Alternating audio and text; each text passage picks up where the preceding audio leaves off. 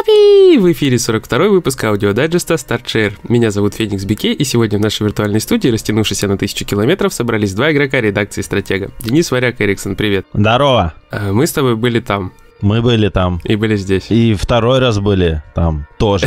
Да, на этой неделе мы много были раз там и здесь, и, короче, понравилось нам быть и там, и здесь. Да, очень хорошо. Да, ну, и, соответственно, кто не понял, говорим мы про игру We Were Here, и еще мы поиграли в We Were Here 2, э, а в Together не поиграли. В, в Тугеза еще не поиграли, да. Ну, поиграем. Но мы это наверстаем стопудово в ближайшие дни. И меня очень удивило, что у каждой вот этой вот штуки отдельной, у каждой есть платина. Я, честно говоря, очень сильно удивился. Так это прекрасно, это хороший селлинг point на самом деле. Э, Вообще шикарно. Это гениально было.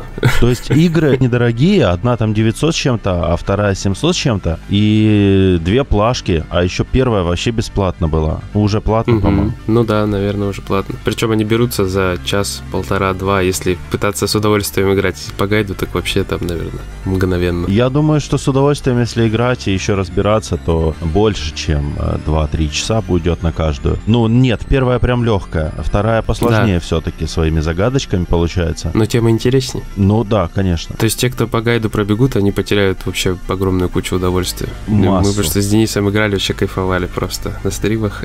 То есть, мне кажется, что эта игра еще не очень заточена на прохождение с рандомами. Ну, то Да. есть, как бы, рандомные чуваки все-таки, как минимум с рандомами твоего языка, которым ты владеешь, еще можно пробовать проходить. Но если ты, например, плохо владеешь английским и влезаешь проходить с кем-то с английским, то тут возникнут у вас огромные трудности в координации. Ну да. Но зато есть нас- настройки для комнат, чтобы Да, выставлять язык. Там и это есть. удобно. Там у каждой комнаты указан свой язык, так что это отлично. Вот, мы с Денисом, значит, только одну пока плашку выбили, вторую прямо после этой записи пойдем добивать, играть дальше. Ну, а там и до третьей недалеко, собственно.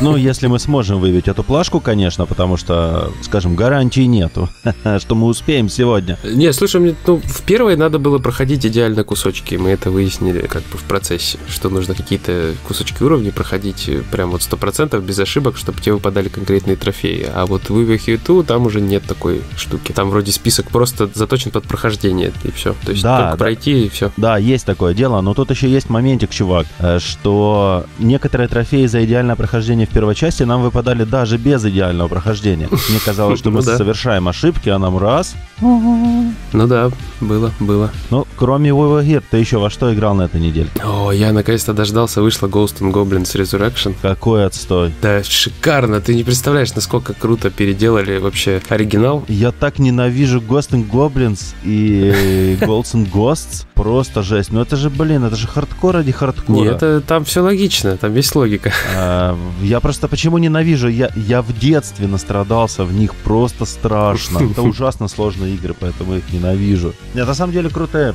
На самом деле крутые. Тут спору нет. Те, кто любят такое, наверняка будут в восторге от ремейка. Ну да, я вот один из тех людей, которые очень сильно ждали. Э, Capcom использовали движок Резика, RE Engine, и дико вообще переделали визуал. Да, да, как ни странно. Там зомби вылазят из-под земли, кстати, регулярно.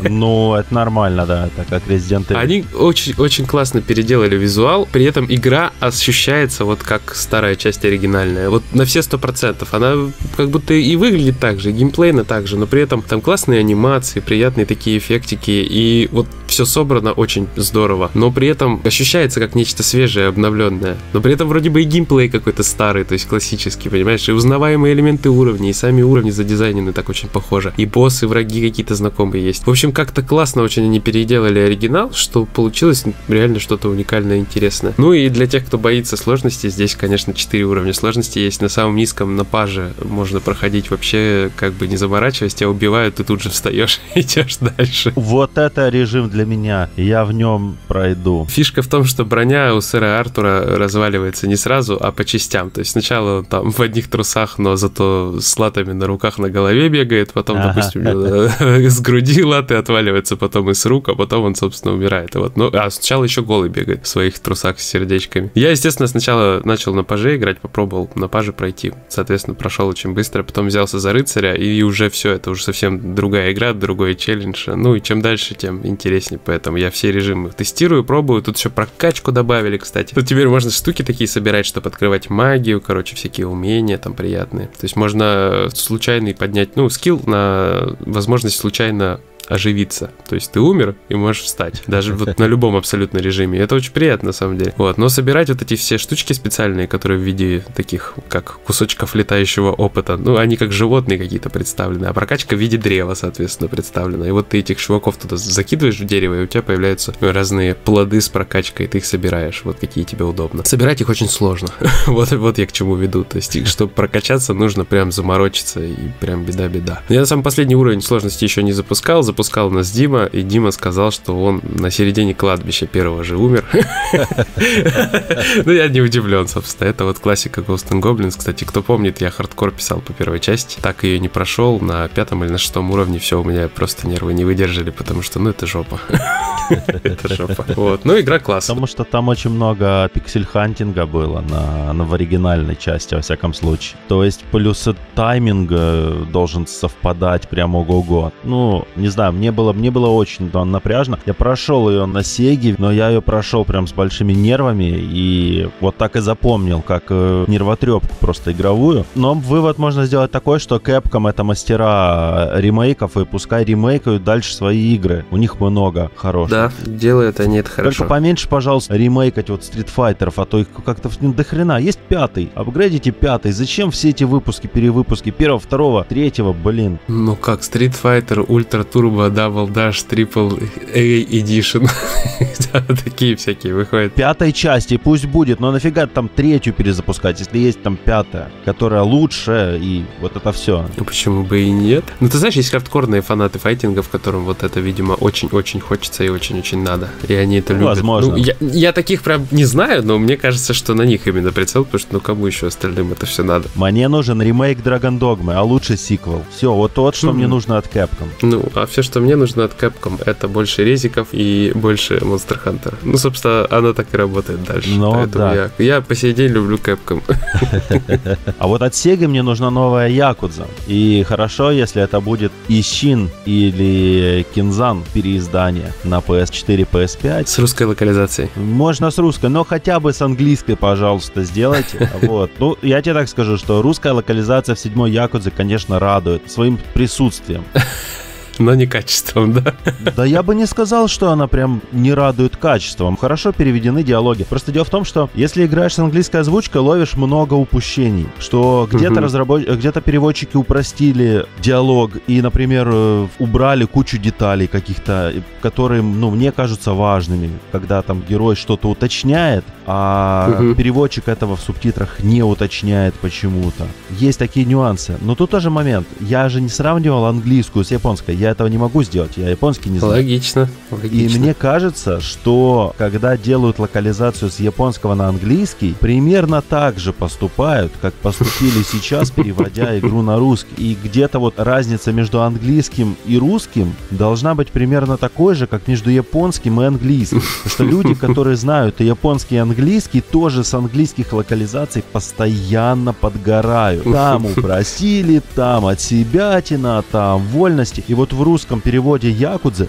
дофигища вольности. Просто вагон вольности. В диалогах, в сюжетных и не в сюжетных, очень много вольного. Но я думаю, что оно тоже не просто так сделано. То есть я не буду делать там трудности перевода и докапываться до Якудзы, потому что я счастлив, что этот перевод есть, какой бы он ни был, и потому что это событие, вот сам факт его выхода. Угу. И если его сейчас вот э, как-то загонять, боюсь, что это может может негативно сказаться на последствиях.